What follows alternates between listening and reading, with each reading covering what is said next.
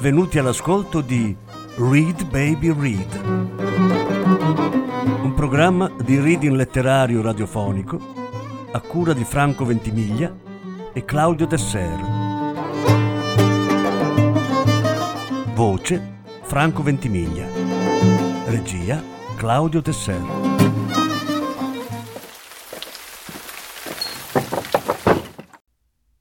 Patrick Modiano, Sconosciute. Terza parte. Alla luce del lampadario, la camera all'improvviso mi pareva fredda, disabitata. Ero in compagnia di uno sconosciuto che si nascondeva sotto un'identità altrui. Mi accorgevo che non lasciava mai nulla sul tavolino da notte, sulla poltrona o sulla moquette. Non un vestito, non un mozzicone di sigaretta, nemmeno un paio di scarpe. Quando uscivamo dalla stanza non c'era più traccia del nostro passaggio, salvo il atto disfatto, ma diverse volte l'avevo visto incalzarlo in fretta e furia, tirando sul copriletto. Una vecchia abitudine del tempo dei collegi, mi aveva detto. I suoi abiti, qualche libro, alcuni oggetti e le sue valigie erano radunati in una grande stanza dell'agenzia. Era lì che lavorava, con certi soci. L'ho accompagnato all'agenzia diverse volte, a tarda notte. Si trovava vicinissimo all'albergo, in un palazzo di Rue de Ponthieu. A quell'ora non c'era mai nessuno. Lo aspettavo in ufficio. Intanto lui era andato a prendere alcune cose in una borsa da viaggio. Ritornavamo in albergo. I wonder why I don't know. What you see, of course I care, I won't pretend, it's just a thought, sad enough, don't you know? We'll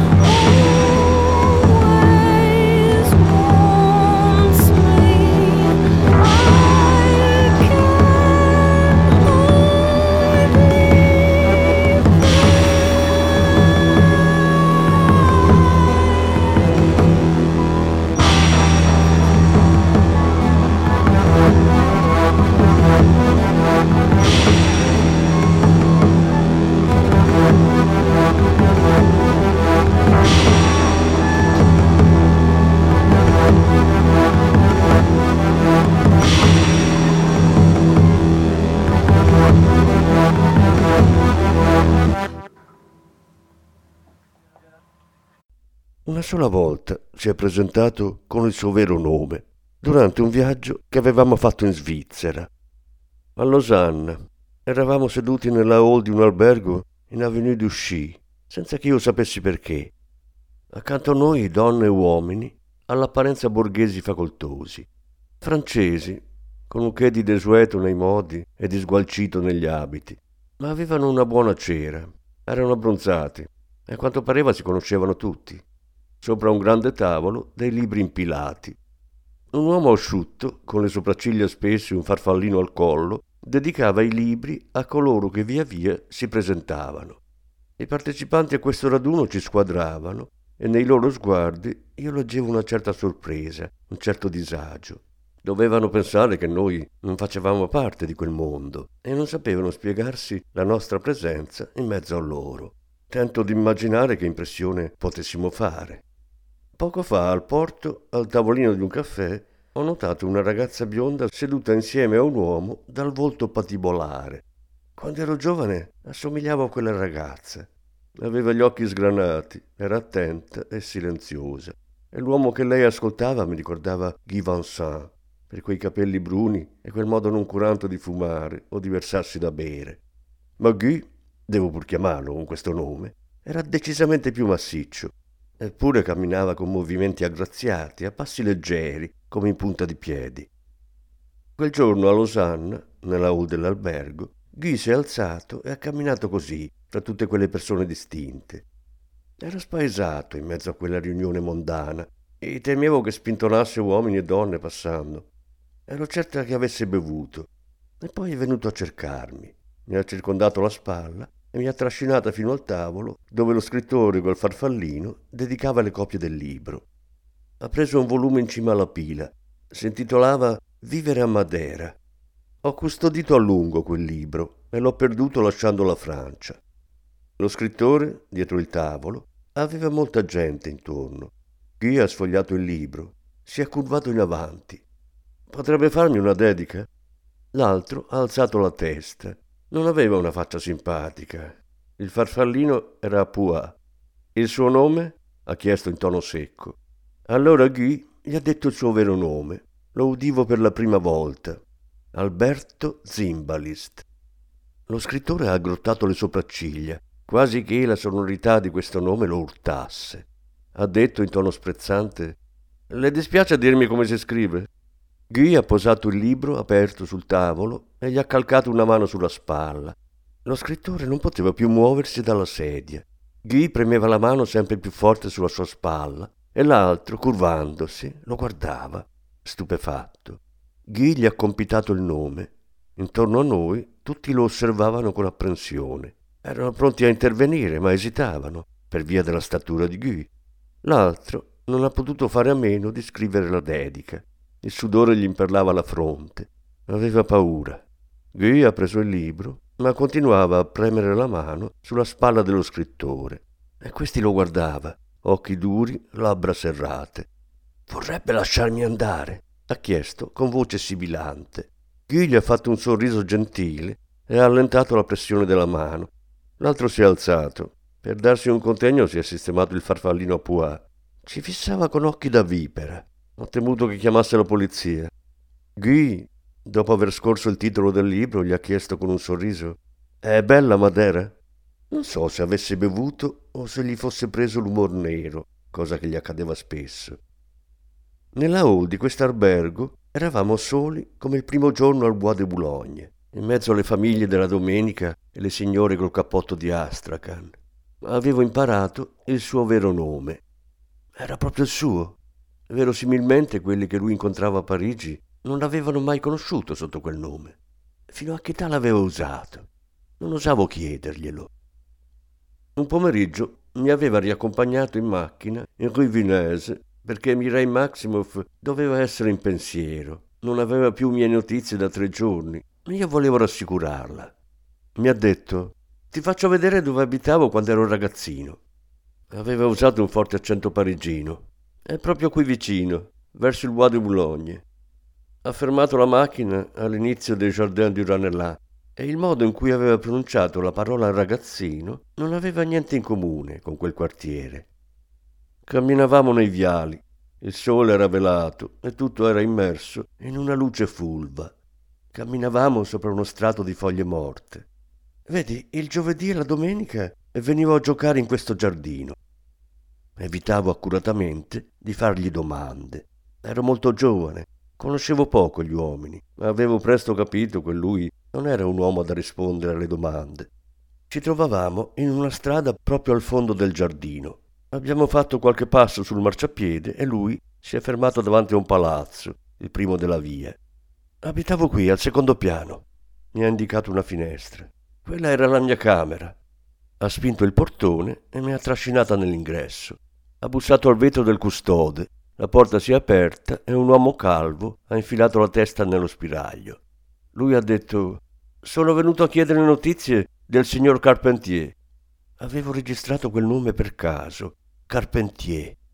L'altro gli ha spiegato che il signor Carpentier non stava più lì da molto tempo, da quando lui aveva preso il suo posto in portineria.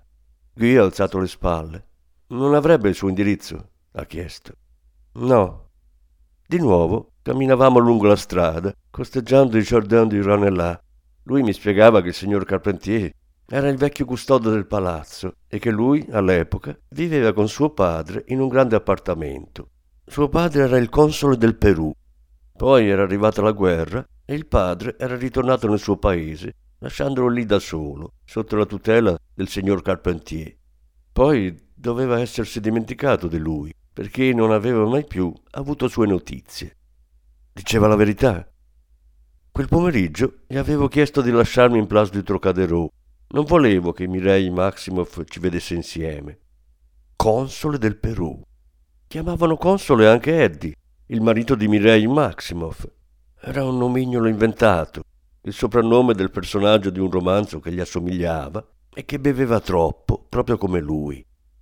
Anni dopo mi capitava ancora di svegliarmi di soprassalto in piena notte e non riuscire più a prendere sonno fino al mattino. E voltavo e rivoltavo coi dettagli dolorosi della mia testa. Mi dicevo: un giorno dovresti tentare di verificare tutto quello che ti ha raccontato. Ma poi il buon senso prendeva il sopravvento e ritrovavo la calma. Era inutile, era troppo tardi. Console del Perù. Il vento sparpagliava le foglie morte lungo i viali, con un fruscio che dilatandosi mi ghiacciava il cuore. Non gliene volevo se mi aveva mentito. Dopotutto le sue menzogne erano una parte di lui. Se non coprivano altro che un vuoto, tanto peggio. In lui era il vuoto anche ad attrarmi. Spesso il suo sguardo era assente. Avrei voluto sapere a cosa pensava. Tentavo di indovinarlo. Lo trovavo misterioso, inafferrabile. Non lo si udiva arrivare quando apriva una porta ed entrava in una stanza. E poteva scomparire da un momento all'altro mentre camminavi al suo fianco. Non l'ha mai fatto con me, ma con tutti quelli che ho visto in sua compagnia nei caffè vicino all'albergo o nell'ufficio dell'agenzia. Anzi, loro ci scherzavano. A volte la memoria mi tradisce, ma ricordo bene quel viaggio in Svizzera, quando lui incontrava degli strani tizi a Ginevra, nell'atrio dell'Hôtel du Rhône. Eravamo passati in macchina per Annemasse prima di attraversare la frontiera. Una domenica. Scendeva la sera, le strade di Annemasse erano bloccate da un corteo. C'era una banda che attraversava la città. Avevamo riso come matti quando la banda aveva attaccato Vian Poupoule. La musica si era allontanata. Aveva finito per spegnersi e ben presto per le strade non c'era più nessuno. Alla frontiera i doganieri non ci avevano nemmeno chiesto i passaporti. Allora lui mi aveva raccontato che a sedici anni, durante la guerra, aveva tentato due volte di entrare in Svizzera. Tutte e due le volte aveva passato il confine di nascosto, ma al primo tentativo i doganieri svizzeri l'avevano arrestato e consegnato a gendarmi francesi. Siccome aveva già la struttura e il peso di un adulto, avevano ritenuto più prudente mettergli le manette per riportarlo da Annemasse. Non era più riuscito a dimenticarselo e da allora, nei suoi sogni, portava le manette, camminava per ore e faceva interminabili tragitti in metro alla ricerca di qualcuno che avesse la chiave per toglierle. Arrivato ad Annemasse, poi, grazie a uno dei gendarmi, era riuscito a svignarsela. Aveva tentato di passare la frontiera una seconda volta e c'era riuscito. A Ginevra aveva cercato a lungo, senza trovarlo, il consolato del Perù. Alloggiavamo all'Hôtel du Grand e lui prendeva degli appuntamenti nell'atrio al pomeriggio. Spesso duravano fino all'ora di cena. Aveva paura che io mi annoiassi. Tirava fuori dalla borsa un mucchietto di banconote e me lo infilava in mano.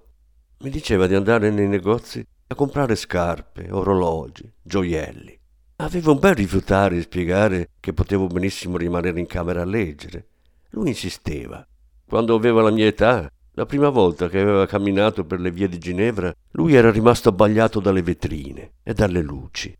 Avrebbe voluto comprare ogni cosa, con una particolare predilezione per le scarpe. È un piacere camminare dentro un paio di scarpe nuove che non prendono l'acqua. Tanto vale approfittarne. La vita è così breve. Finiva per convincermi. Uscivo dall'albergo, attraversavo il ponte, prendevo Rue de Rhône, ma non osavo entrare nei negozi. Il primo giorno c'era nebbia e avevo paura che cominciasse a nevicare. Camminavo lungo gli argini. Avevo l'impressione di essere tutta sola in una città sconosciuta. Anche lui doveva aver provato la stessa sensazione di solitudine quando era arrivato qui la prima volta. Al fondo di una grande strada vedevo la stazione. Forse avrei fatto meglio a prendere un treno per Parigi e raggiungere Mireille Maximoff e spiegarle tutto. Cosa mi avrebbe consigliato? Ho svoltato in una viuzza e sono finita dentro un cinema. A quell'ora ero l'unica in tutta la sala. Davano un cartone animato. I giorni dopo è tornato il sole. Sembrava fosse ancora l'estate indiana, come dicevano gli altri a Parigi. Comunque mi sono comprato un orologio e anche un paio di scarpe. Ne avevo abbastanza ad indossare quelle blu scuro, quelle che mi aveva fatto togliere il farabutto della casa di moda.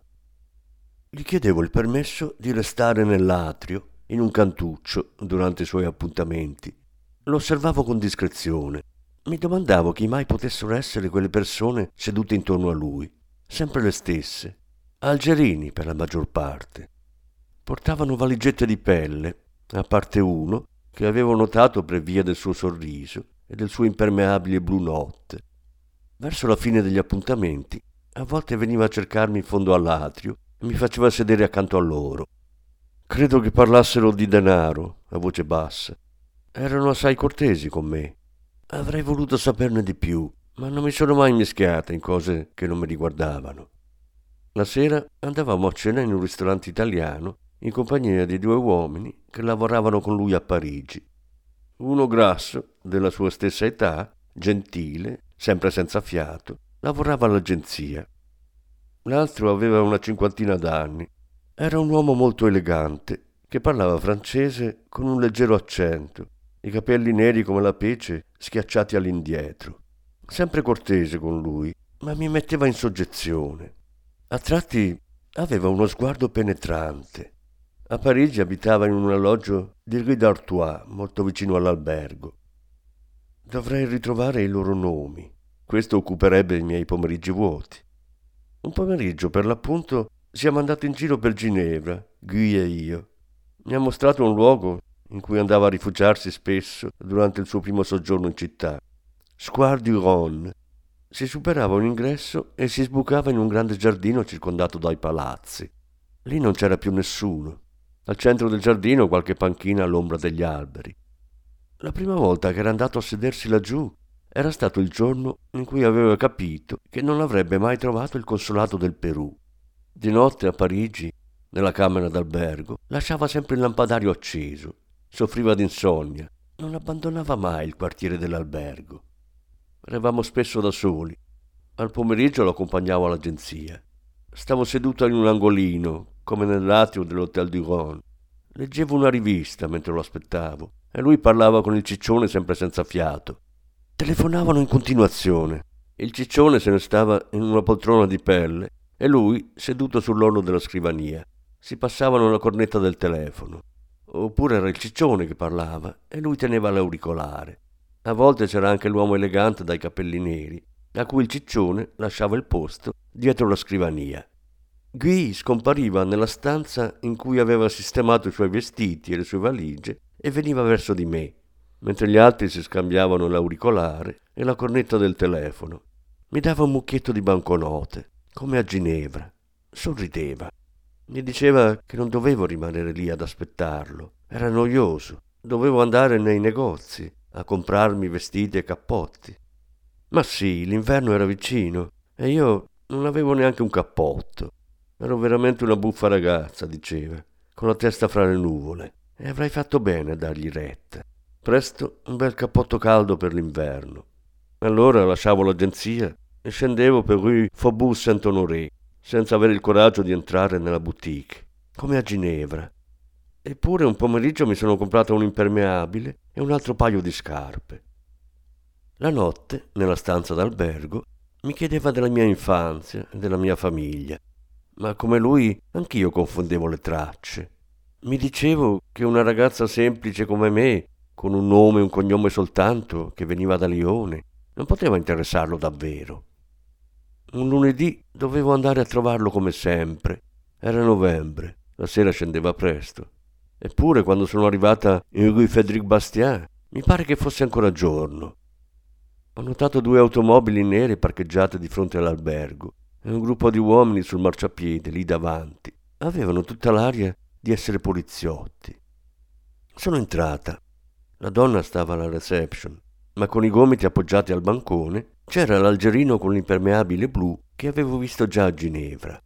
Anche lui mi ha riconosciuta. Sembrava a disagio. Ancora mi chiedo quale fosse il suo ruolo. Mi ha detto in tono secco: «Non è il caso che salga, non c'è più nessuno». Volevo comunque salire. Lui mi ha sbarrato il passo, ha ripetuto «Non c'è più nessuno». La donna stava immobile dietro al bancone. Aveva gli occhi spalancati, ma non aveva più sguardo. Lui mi ha spinta dolcemente fuori. Mi ha detto a voce bassa «Se ne vada in fretta, non sanno ancora chi è lei. Per il momento lei non è che una ragazza bionda non identificata». Le parole correvano. Avrebbe voluto dirmi qualcos'altro, ma non ne aveva il tempo. Io rimanevo lì, inebetita, sul marciapiede.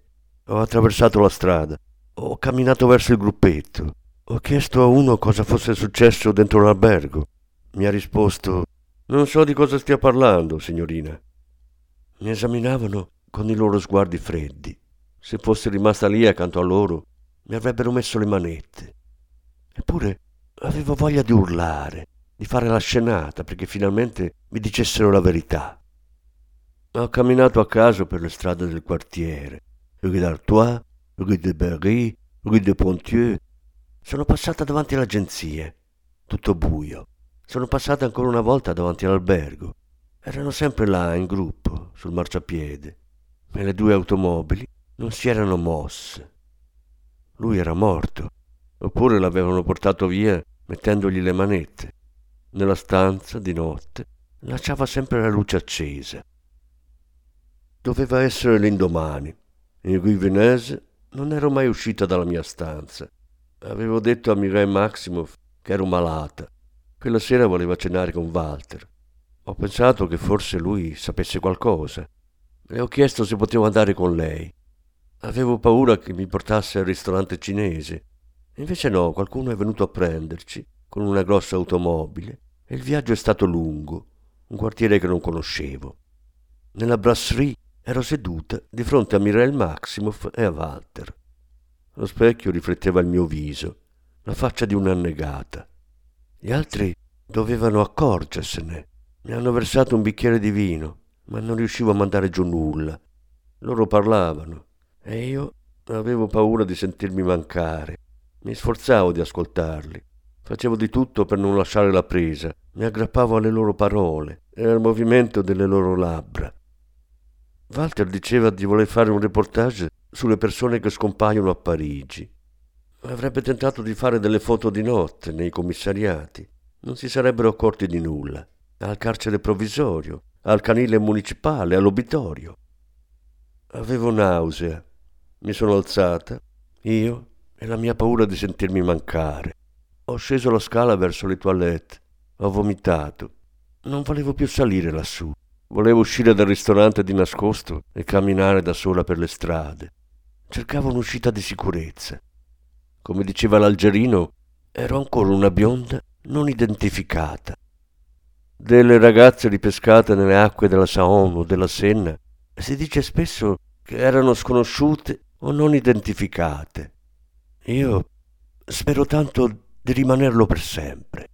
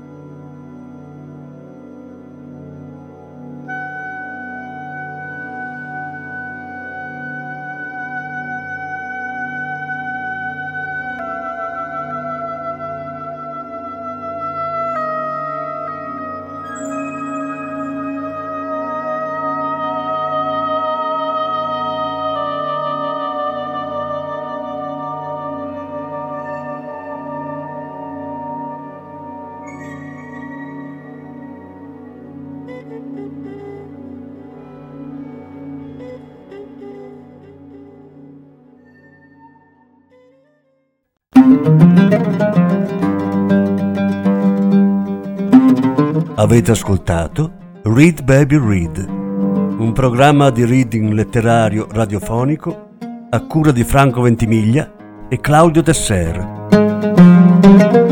Grazie per l'ascolto, alla prossima settimana. La successiva parte sarà trasmessa la prossima settimana.